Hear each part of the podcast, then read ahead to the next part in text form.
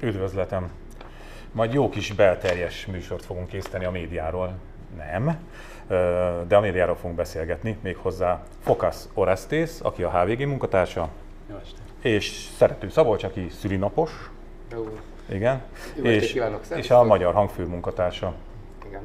Szóval a médiáról fogunk beszélgetni, de szerintem nem leszünk unalmasak, és igyekszünk nem belterjesek se lenni, mert hogy médiatörténeti események zajlottak itt tegnap. Ugye az történt, hogy néhány óra alatt a teljes kormánypárti média kvázi egy kézbe összpontosódott, ilyen szó nincs, összpontosult, mert hogy valamennyi korábbi kormánypárti média tulajdonos egy-két kivételtől eltekintve felajánlotta ez a legszebb szó, igaz? Azt írtam ide magamnak, hogy ez egy lófejség volt tőlük, hogy a médiájukat Liszkai Gábor által vezetett közép-európai sajtó és média alapítvány számára átadják. Hát ilyet még nem nagyon láttunk, ugye nem csak Magyarországon, hanem úgy általában sehol sem. Na most, hogy valamelyes képet kapjunk arról, hogy, hogy mekkora lett ez az összehalmozódott médiabirodalom, egy kicsit elkezdem sorolni ennek a történetnek a szereplőit.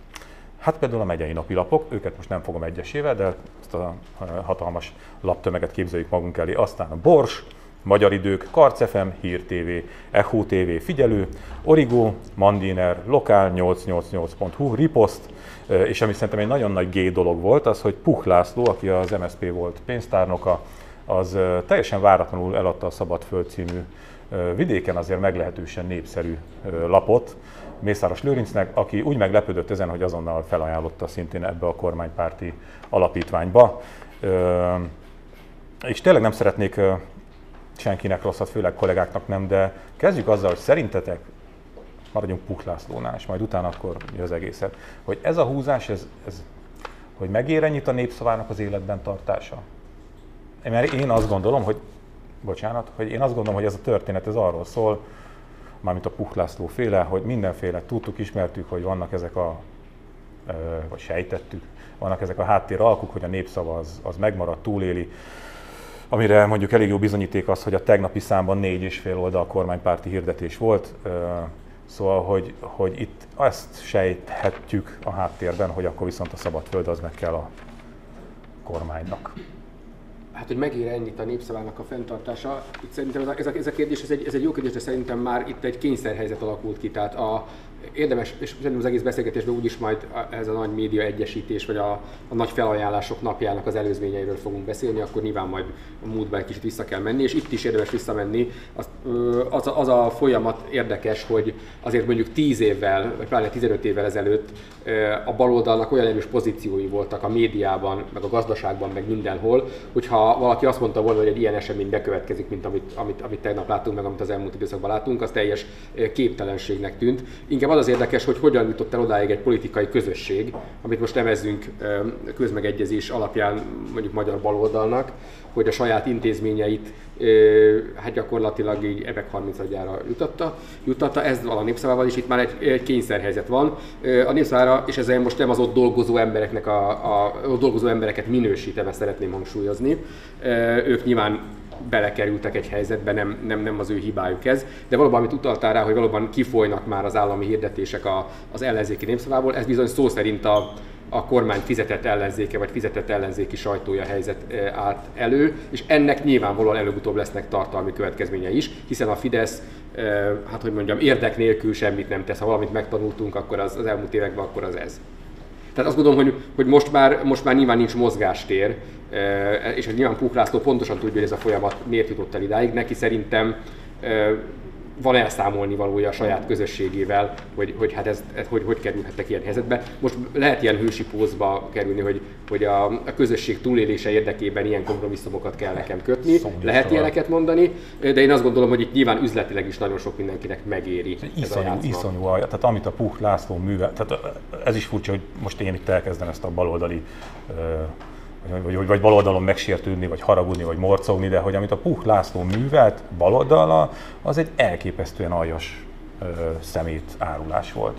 De mondjuk ez legyen az ő bajuk, tehát hogy, hogy én nyilván nem fog sírni az MSZP-ért, de, de maga a folyamat. Na mindegy. Szóval, hogy hogy itt senki sem az MSZP sír. Tehát igen, MSZP igen, igen. Meg, meg nem, nem a népszava végét akarjuk, tehát nem erről szól, csak annyira átlátszó már az, az egész, és hogy, na mindegy, szóval, hogy Ebben a felsorolásban ugye valamennyire tudtuk, hogy ez fog történni, hiszen már két hónap ezelőtt ez nagyjából le lett írva, de ahhoz képest sokkal durvább lett az összevonás. Nektek volt ebben a felsorolásban meglepő elem, mármint a lapok kiadók közül, akik bekerült ebbe a nagy közös akármibe? Azok között, akik bekerültek, nem. Engem egy kicsit az, az lep meg, hogy például a Széles Gábor féle magyar hírlap nem része ennek, ha jól emlékszem. Nem. Igen, és, nem, és ez az a lap, amivel kicsit nem tudok soha mit kezdeni, mert például amikor Simics Galajos összeveszett Orbán Viktorral, amennyire én tudom, akkor sem merült fel soha egy pillanatra sem, hogy az akkori Simicska birodalomnak a, a helyettesítése az, a, az akkori még az Eko TV-t is magában foglaló széles, biro, kisebb birodalmacska legyen. Úgyhogy ez, ez egy érdekes momentuma, egyébként meg a felsorolásban szerintem semmi meglepő nincsen. Mandiner? Fog, fog még ez bővülni. Mandiner?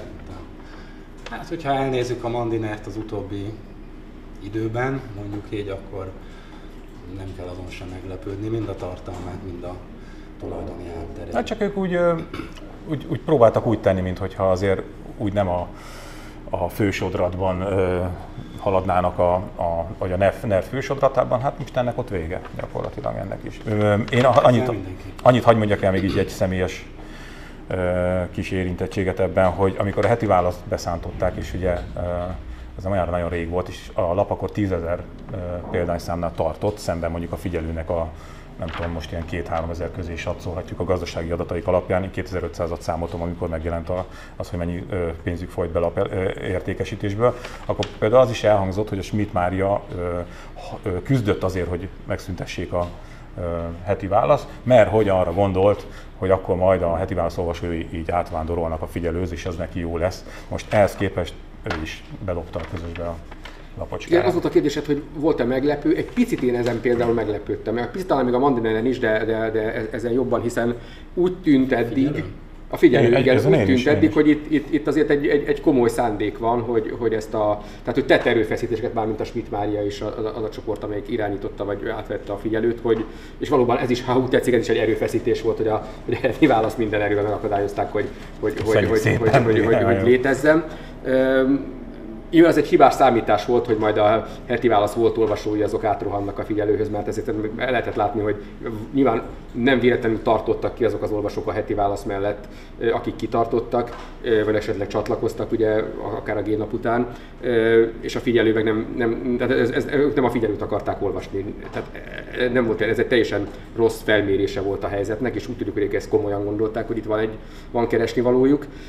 De mégis azt gondoltam, hogy, hogy, hogy itt egy komoly szándék van. Itt most szerintem pőré lelepleződött az, hogy, hogy, hogy ezeket a folyamatokat, tehát amikor ugye kormány közeli üzletemberek ugye médiát vásároltak, mert az elmúlt években ez zajlott, itt valójában tényleg nem saját magunknak vásárolták ezt. És bizony ebben ebbe a legnagyobb, a Mészáros Lőrincre is igaz volt ez, ez most itt kiderült, hiszen egy laza mozdulattal ugye a, a szépen össz, felépített, majd, majd ölébe hulló, vagy megvásárolt hatalmas média portfóliót, azt egy, egy, egy mozdulattal felajánlottam. Az a felajánlás, ez azt gondolom azt jelenti, hogy ingyen odaadja valakinek. Persze. Nem tudom máshogy értelmezni ezt. Persze. Tehát itt a közgazdasági racionalitás teljesen eltűnik ebből, tehát ez azt gondolom, hogy itt a normális piaci, sajtópiaci kategóriákkal, vagy működés fogalmakkal ezt leírni nem lehet ezt a folyamatot.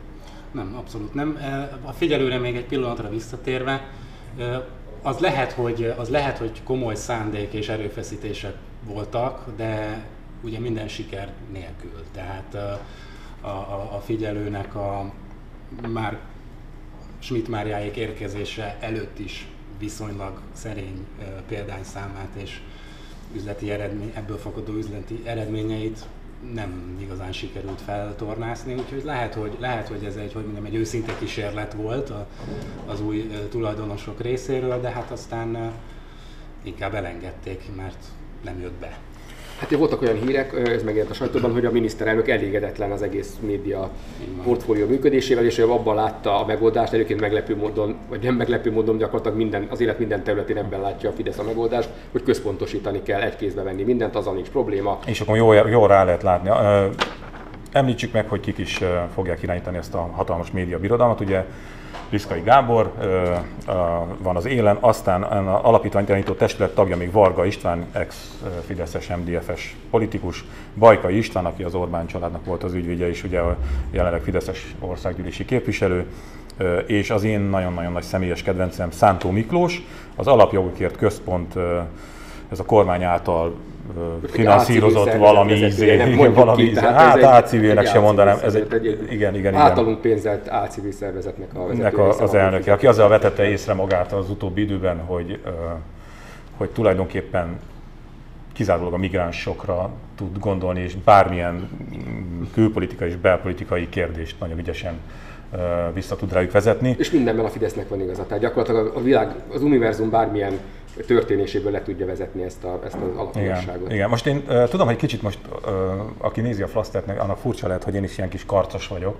de hogy szerintem akkora gyalázat ez az egész, ami történik a médiában, és, és hogy hát mi ennek ugye sokszorosan megittuk már a levét, meg hát ismerjük ezt a történetet, hogy milyen az, amikor a, a párt öklei úgymond utolérik a médiát és megjelennek a szerkesztőségben, szóval nem irigylem azokat a kollégákat, akik most fognak szembesülni először ezzel az élménnyel, mert azért vannak olyanok is. És én ezzel vagyok egy kicsit mérges, vagy, vagy inkább elkeseredett, mert hogy, hogy innen aztán még nehezebb lesz normális irányba navigálni az egész magyar médiát. Tehát ha eddig az volt, hogy harci állapot, meg harci hangulat, akkor ez most fokozottan igaz lesz, mert eddig úgy külön-külön dördültek meg az ágyuk, hogyha volt valami ügy, és kezdte előni a, a kormánymédia. Most meg az lesz, hogy egyszerre ráfordulnak és dur. Tehát mire számítotok? Mi jön most? Hogy fog kinézni a magyar nyilvánosság? Hát ugye azt mondtad, hogy innen még, még nehezebb lesz normális irányba navigálni, ugye annál is inkább, mert egyáltalán nem abban az irányba haladunk jelenleg se. Tehát, hogy ugye az, az állam olyannyira, olyannyira belemászik a, a, a médiapiacba, hogy, hogy igazából az határozza meg a, a médiapiacnak a, a trendjeit, meg, a, meg az irányait, amit az állam gondol és az állam csinál, és az állam egyáltalán nem azt csinálja, amitől egy, egy jól működő, versengő, sokszínű médiapiac kialakulhatna. Úgyhogy én arra számítok, hogy, hogy, hogy ezek az innen sorolt értékek még kevésbé, tehát a sokszínűség, a versengés az még kisebb mértékű lesz, és tovább fog szűkülni a kínálat. Hát én arra számítok, ami eddig volt, csak sokkal durvábban, sokkal erőteljesebben. Tehát itt, itt, itt, itt, itt, itt minőségi változás ebbe szerintem olyan nagyon már, már, már nem nagyon lehet. Nagyon nehéz, ugye mondtam, hogy ezt, ezt, ezt piaci meg racionális módon leírni, ami, ami, ami történik. Azt mondom, hogy itt az állam határoz meg mindent. Én egy kicsit tovább egyszerűsíteném a dolgot, szerintem egyetlen egy ember nek az akarata, akit most nem nevezünk meg, de a, nyilván a helyes megfejtők között majd kisorsolunk valamit, akik rájönnek, hogy kiről beszélek. Viszont egy picit személyes síkra tereljem ezt a beszélgetést.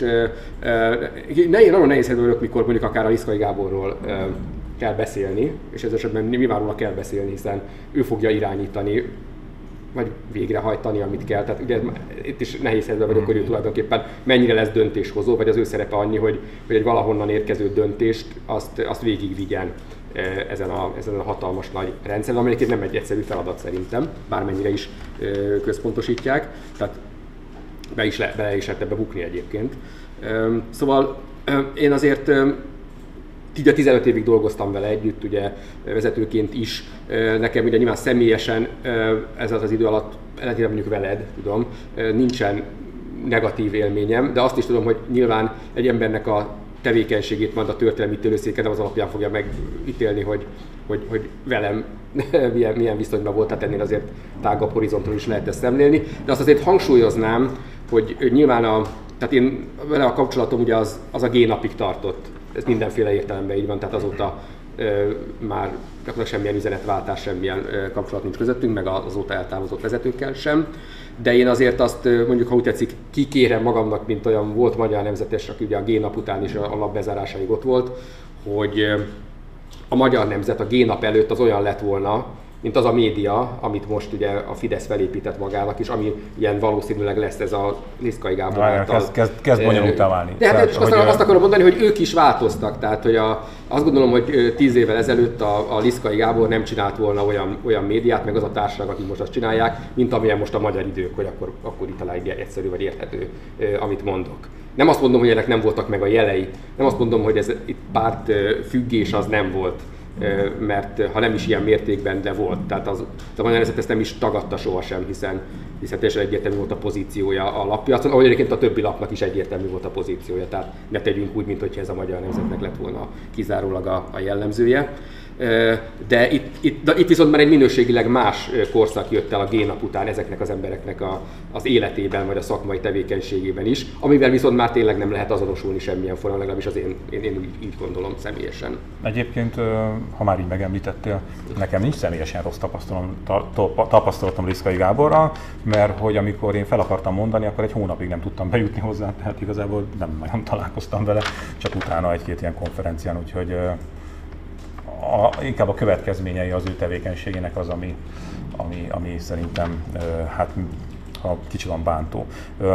Bocsánat, tudnék a személyes beszélgetéseink alapján olyan dolgokat mondani, még nyilván az ember ilyen korrektségből nem mond, hogy én pontosan tudom, hogy egyébként neki mi volt a véleménye mondjuk három és fél évvel ezelőtt azokról a folyamatokról, a Fideszben zajló folyamatokról, a Mészáros Lőrinc jelenségről. Tehát azt gondolom, hogy ő ugyanúgy gondolkodott ezekről, mint ahogy a magyar állampolgároknak a 90%-a. Tehát egyetértett a folyamattal, ugye a választások eredménye ezt mutatja, hogy a... E, na, amit nem értettél pontosan, amit mondtam, de szerintem világos ez. És mit, mit várhatunk a NMHH-tól szerintetek? Ugye ott lenne még, hát jó, mindegy, az is beszéljük meg. Hát, ilyenkor, igen, igen, most így, így meg kéne húzni a vállunkat, de hogy, hogy versenyhivatalnak kell még döntenie, mert hát ez egy hatalmas koncentráció. Na most az NMHH-nak is kell dönteni arról, hogy nem szerezett túlzott piaci befolyást ez a média tömeg.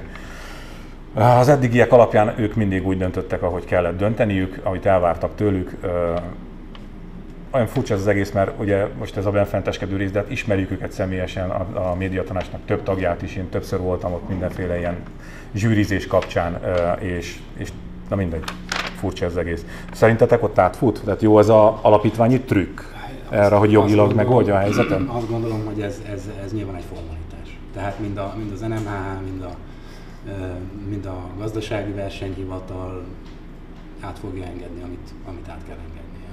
Tehát ez kizárt dolog, hogy akadályokat gördítsenek ezzel.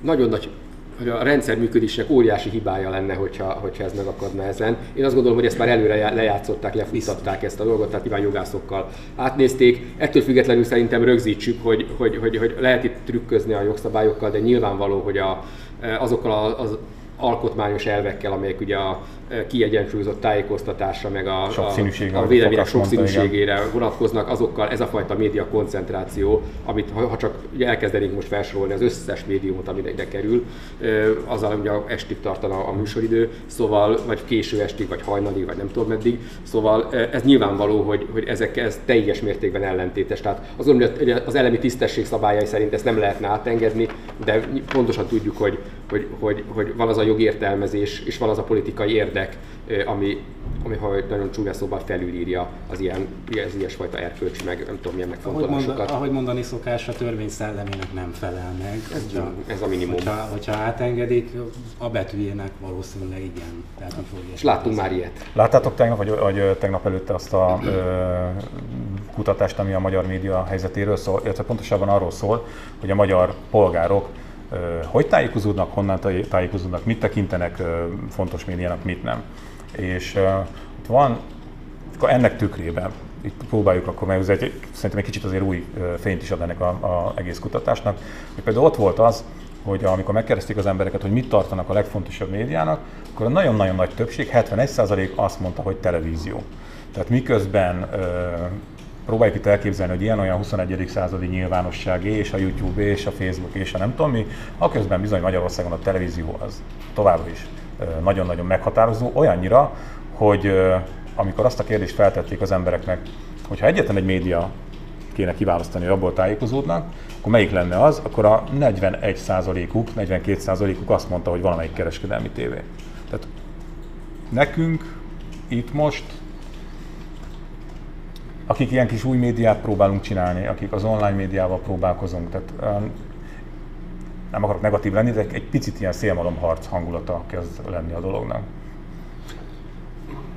Én nem látom ennyire negatívan ezt a, ezt, ezt a dolgot, mert a jövő szerintem akkor sem a, a, a televíziói már. Tehát nem azt mondom, hogy tehát ez, egy, ez egy hosszú folyamat, de azért a, a tendencia azért az egyértelmű, és hogyha a, mondjuk a Amerikára, vagy nyugati világra tekintünk, nyilván ők e tekintetben már sokkal előrébb, előrébb járnak, de nyilván mindenki ezt az utat fogja követni. Ugye itt mondtak, hogy, hogy 71% ugye az, aki a tévéből tájékozódik elsősorban, és 35% aki, aki online. Ugye ez egy dupla különbség, de, de feltételezem, hogy, hogy ez, az, ez az olló, ez folyamatosan szűk, egyre szűkebb lesz, tehát, tehát a, a jövő az, az világos, hogy, hogy micsoda, tehát nyilván csak az el kell jutni valahogy hát igen, odáig. Igen. És persze az is, hogy valaki a televízióból tájékozódik, azért ez egy nagyon, nagyon tág kifejezés, tehát hogy, hogy milyen irányba, mit, mit hírműsorokat néz, valóságsót néz, mit, mit néz ez, ez a tévén, milyen, mit jelent, milyen, milyen értelmű ez a tájékozódás. És azért ebben a felmérésben szerintem voltak, ha úgy tetszik, bíztató jelek, tehát hogy azért a választópolgárok, a médiafogyasztók, hogy ilyen most így definiálja, hogy kiket vizsgáltak meg ilyen szakszóval, azoknak a jelentős többség, vagy többsége pontosan érzi, hogy mi a probléma a magyar nyilvánossággal, tehát abszolút érzékelik a fideszes túlsúlyt. Azok is érzékelik egyébként, akik egyet értenek vele, jó részt, tehát a fideszesek jelentős része tudja, hogy túlsúly van, de az nem baj, mert... Az ügy. Igen, igen, igen, igen. Tehát, hogy azért az emberek ugye közben nem hülyék, tehát, tehát, tehát jól látják ezeket a, ezeket a folyamatokat, és a problémákat is. Vannak olyan felmérések nem ebben, hogy, hogy az ország problémáinak mit, mit, mit tartanak az emberek, és ahhoz képest, hogy a kormánypropaganda mit tekint az egyetlen egy problémának, ahhoz képest nem az az egyetlen egy probléma, ami leginkább izgatja a választópolgárokat.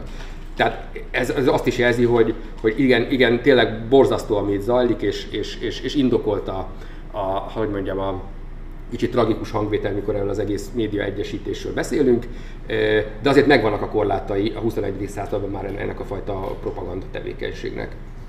Azt mondtad az előbb, hogy, hogy nem teljesen tiszta, hogy ezt a tájékozódást Igen. hogyan kell érteni. Én úgy olvastam ezt a felmérést, hogy a, hogy a, tehát a közéleti politikai ez tájékozódásra. Tehát, tehát ugye a hírműsorokra vonatkozik Akkor ez a, ez, a, ez a nagyon sok százalék, csak hogy ezt tisztázunk, ami egyébként engem is meglepett, annál is inkább, mert... És hát az nagyon nem mindegy, hogy valaki az RTL híradót tekinti annak, vagy a, az Igen. ironikusan tényeknek nevezett ide TV2-s igen, műsort. Igen, és ráadásul ugye a, a hát ez persze, ez, ez viszont nem meglepő, hogy ugye a televízión belül, ugye messze-messze éppen ugye ez a két csatorna a, a felmérés terminológiájában kereskedelmi csatornának nevezett ö, ö, típus vezeti a rangsort, az, az alatt az RTL-t és a TV2-t kell érteni.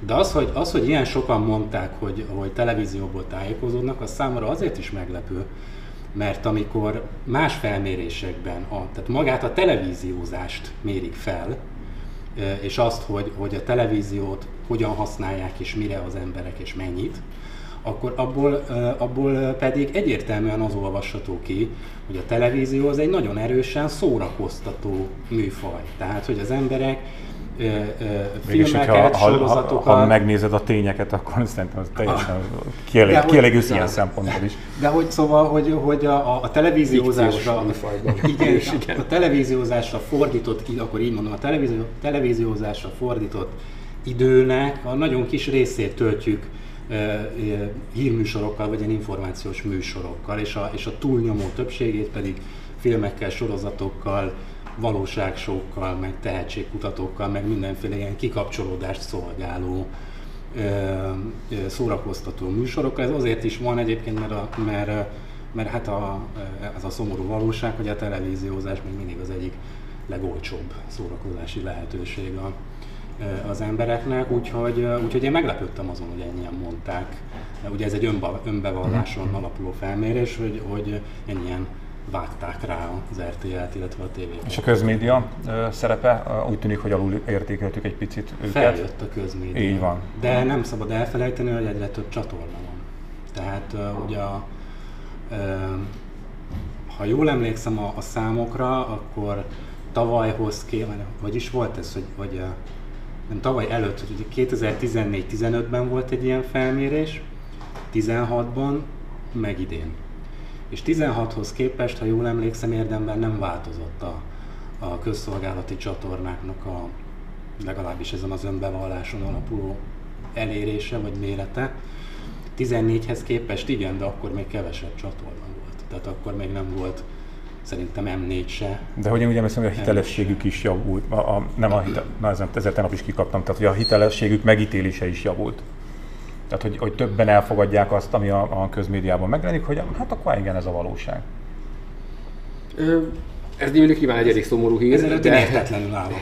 igen. Nem hát ha, ha valójuk a tájékozódás egyoldalú, akkor, akkor igen, bár ugye ebben a felmérésben az is szerepelt, hogy talán a, a felnőtt lakosság 7%-a az, amelyik kizárólag úgymond kormánypárti médiumból tájékozódik, ami egyébként egyszerre sok is, meg kevés is, tehát nyilván ez az arány talán növekedni fog most ezzel a koncentrációval. És apropó, ha már a TV2 szóba került, ugye, hogy kimaradt ki, ki megy be ebbe, a, ebbe a, ugye a, a, nagy kimaradó jelen pillanatban ugye az az Andy Vajna féle csapat, de itt úgy hírlik, hogy ők is be fognak menni ebbe. Jogászkodás zajlik. Jogászkodás zajlik, ugye az már, az már köztudott, hogy a, hogy a Vajnát ugye háttérbe szorítják, hát az látszik, hogy ez is annyira jellemző, hogy kormánypárti Facebookos ismerősei, mint hogyha felülről valami karmester beintett volna egy pár héttel ezelőtt, egyszer csak elkezdték osztani az Andy Vajnát. Uh-huh. E, tehát minden rossz kiderült róla, meg hogy a borzasztók ezek a filmek, ugye hát aztán látjuk is ezeket a cikkeket, amiket megosztanak. E, nyilván azért a Andy Vajna nem fog Simicska Lajos vagy Spéder e,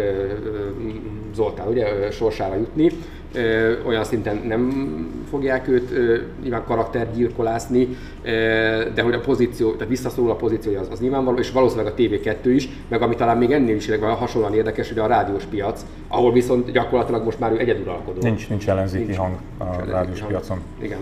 Hát a TV2 nem, a TV2 nem tud visszaszorulni, mert annál azért sokkal... Nem, én most az Andy Vajnáról beszélek, tehát az ő pozíciójáról, nem a TV2 ő, ő, ő, maga, igen, úgy néz ki, hogy Na jó van. Köszönöm, hogy jöttetek, köszönjük a figyelmet, most még egy kicsit nyalogatjuk a, nem is, nem is a mi sebeinket ráadásul, hanem a kollégák sebeit. Ó, ez nagyon csúnyán néz ki. A lényeg az, hogy jövő szerdán, nem? Csütörtökön ismét jövünk. Köszönjük. Köszönjük. Köszönjük.